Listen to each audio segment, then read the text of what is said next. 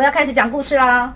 整个《红楼梦》的故事呢，是从甄士隐，就是书中的人物，他叫甄士隐，谐音字就是把真正的故事给隐藏起来。甄士隐做了一场梦，他在梦中进入了太虚幻境。当然，这个太虚幻境事实上是曹雪芹创作出来的一个神话。这个太虚幻境根本不存在于真实的人世间。那为什么曹雪芹他用神话来创作呢？因为在他所处的那个年代，有所谓的文字狱。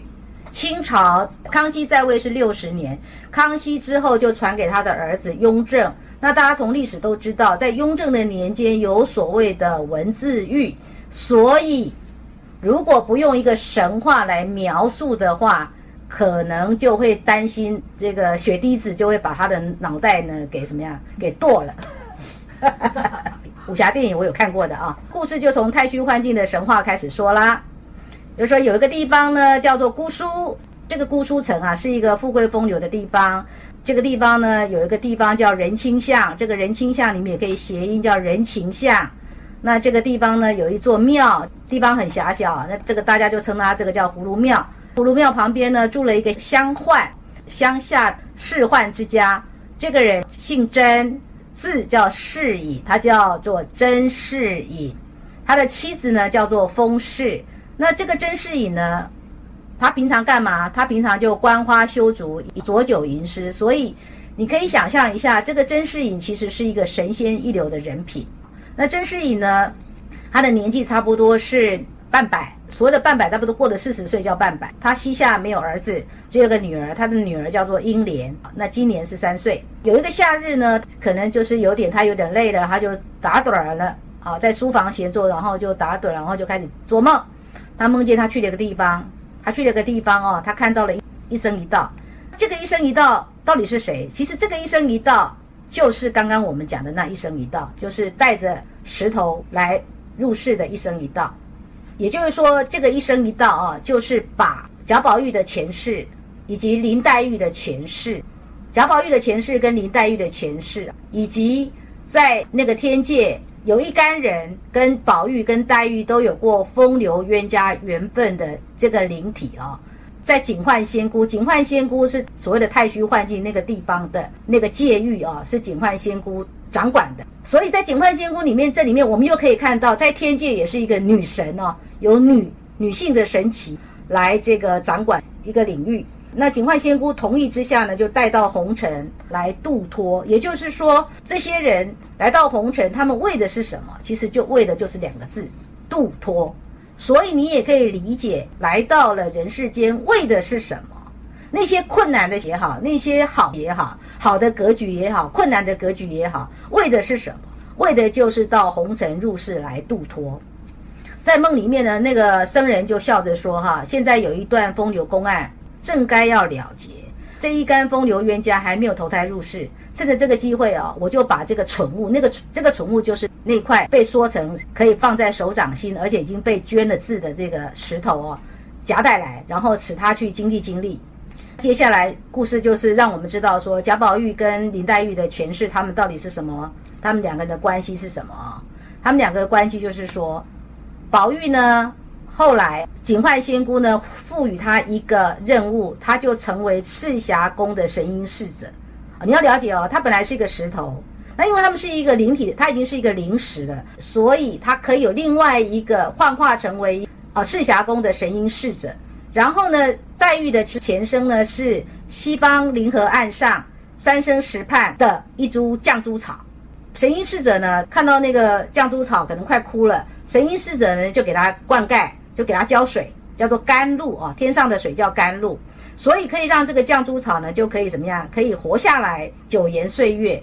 然后这个绛珠草呢，受到了天地精华，得到了舆论的滋养之后呢，脱去了草胎木质，得换人形，仅修成个女体啊。也就是说，以他的修行道行来说，他还是怎么样，还是次于。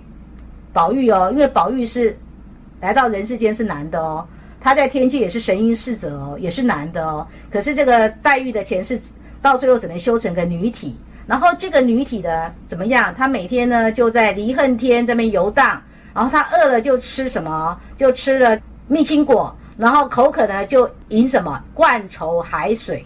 所以你可以发现，林黛玉的前身，她在天界的时候，她当她修成女体的时候，她每天游荡的地方叫离恨天，她口渴的时候喝的是灌愁海水，所以她整一个愁字了得，了解吗？这叫做她先天不足。所以后来如果你们看第一次呢，贾母跟她碰面的时候，黛玉就自己说：“我本先天不足。”真的是一个先天不足的状况。作者说他五内郁结着一股缠绵不尽的意思。为什么会缠绵不尽？因为就是这个绛珠草，他知道有一个神瑛侍者来给他浇灌，然后他对这个神瑛侍者就有了感情，他很想感谢他，可是又不知道如何感谢，所以心里面就郁结着缠绵不尽的那样的一个情感。作者在跟你讲这句话的时候，其实他就已经告诉你说，这就是为什么当黛玉跟宝玉。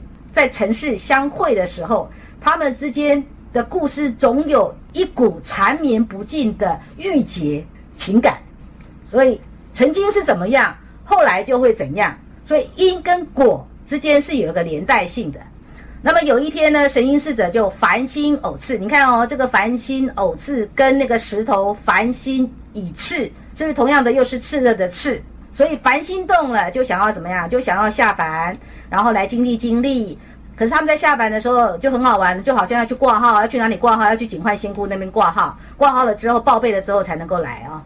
那绛珠仙子就说：“他是我的甘露之惠，可是我没有这个水可以还他。既然呢他要下世为人，那我也要下世为人，但把我一生所有的眼泪还给他，也偿还得过他了。所以啊，这就种下了什么？种下了后来。”黛玉每次跟宝玉的互动里面，动不动动不动就是哭，一直哭哭哭哭哭到后来眼泪快要没有的时候，就已经暗示着林黛玉就差不多也要结束了她在尘世的生命了，因为眼泪还完了嘛，额度用完了。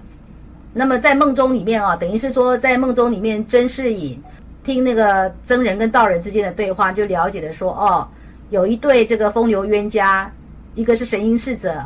一个是那个绛珠仙草，他们呢要下世为人，然后这个绛珠仙草要把一生的眼泪都还给他，还这个甘露之惠。这就在交代说宝玉跟黛玉的前世，就是把这个还泪之说哈做一个交代。然后接下来这个僧人跟道人也说，哎，那我们也一起到警幻仙子那边哈，把这个宠物交割清楚，然后等这一干风流的孽鬼他们都投胎了之后，我们再去啊。所以。我们也可以看到，说以神话的角度，你会发现说，哎，这一生一道，他原来也是在天界的，后来他们也来到了人世间了。然后甄士隐在梦中呢，就听得很清楚啊，可是他就搞不清楚说，那到底宠物是什么什么个东东？他很想要了解，所以他就去问了那一生一道。那一生一道就跟他说，嗯，天机不可泄露，不过呢，倒是可以让你看一看。一生一道就把那个玉啊给那个甄士隐看了，甄士隐看了之后，上面呢字迹写得非常清楚。捐着“通灵宝玉”四个字，后面还有几行小字。甄士隐正想要认真的去看后面那几行小字到底写什么的时候呢，哎，忽然一瞬间，那个神人就说已经到太虚幻境了，就把这个宝玉抢过来，就不让他看了。然后他们这个时候来到了一个地方，那个地方呢，那个有个牌坊，那个牌坊上面有四个字叫“太虚幻境”。太虚幻境，你们就可以开始想象，就好像我们常常会看到所谓的牌坊，那牌坊就是一个“摸”字形的。那在“摸”字形的上面呢，就是“太虚幻境”四个字，左右两边呢，这句话很重要：假作真实，真亦假；无为有处，有还无。呃，就在告诉你说，我们很容易把假的当做真的，那把真的当做假的，没有的当做有的，把有的当做没有的。这个的意思，你会发现说，这个在讲什么？这个就在讲二元对立啊。神话里面的太虚幻境，在人世间呢，它的投影就是贾府的大观园。太虚幻境也好，大观园也好，这两个地方呢，其实都是亲近女儿的地方。太虚幻境呢，是由警幻仙姑所掌管；大观园呢，是以贾宝玉为中心。那贾宝玉住的地方叫怡红院。之所以要有大观园，事实上最主要是曹雪芹他的创作的笔法里面，他必须让贾宝玉跟十二金钗这些众女子们，他们在生活上自己有一个相对独立的地方。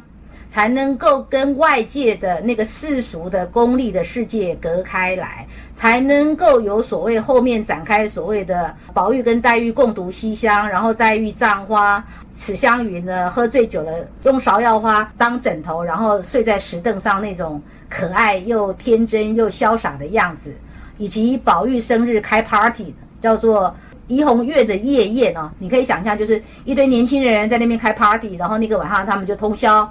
然后喝酒吟诗，然后行酒令，很好玩这样子。以及呢，黛玉呢，老是觉得自己呢叫做伤春悲秋的状态。她在潇湘馆的岁月其实非常短暂哦，就是没有几年，她就香消玉殒了。薛宝钗住在大观园里面的恒芜院。那薛宝钗很奇怪，就是在整个小说里面呢，她总是会在宝玉跟黛玉哦，明明宝玉跟黛玉其实他们两颗心是连在一起的，可是呢，常常无意之间呢，薛宝钗就会成为什么样？就说你不知道他的出现到底是有意的，还是作者呢？就是写着很自然的，他就无意中就出现在宝玉跟黛玉的互动里面，就形成了一种很微妙的三角关系。事实上，宝玉对青春、对生命的成长，就说他希望青春永远在，他希望自己永远是跟众姐妹们是永远的好来好去，他希望众姐妹永远都围绕在他身旁。所以他对成长是有恐惧的，是有排斥的。他对青春是高度的依恋，他对生命始终有一种好像他悟了，实际他又没有悟。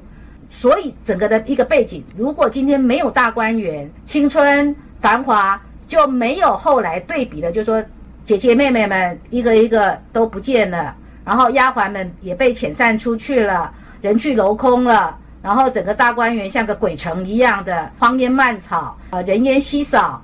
甚至呢，如果你看那个李少红的电视剧，你可以发现说他把它拍的像就什么，好像那里闹鬼似的。所以原来是那么繁华，到后来像个鬼城。所以是不是曾经是真的？其实到后面你回头看，事实上是假的。其实是假的，可是在当时大家都当真呢。所以真假你到底怎么区分呢？In the end，你从回头看根本就没有啊。可是在当时的时候是有啊，而且要做什么？非常鲜明的有啊，不能说没有啊。所以真假有无就在这里，让我们做了一个醒思。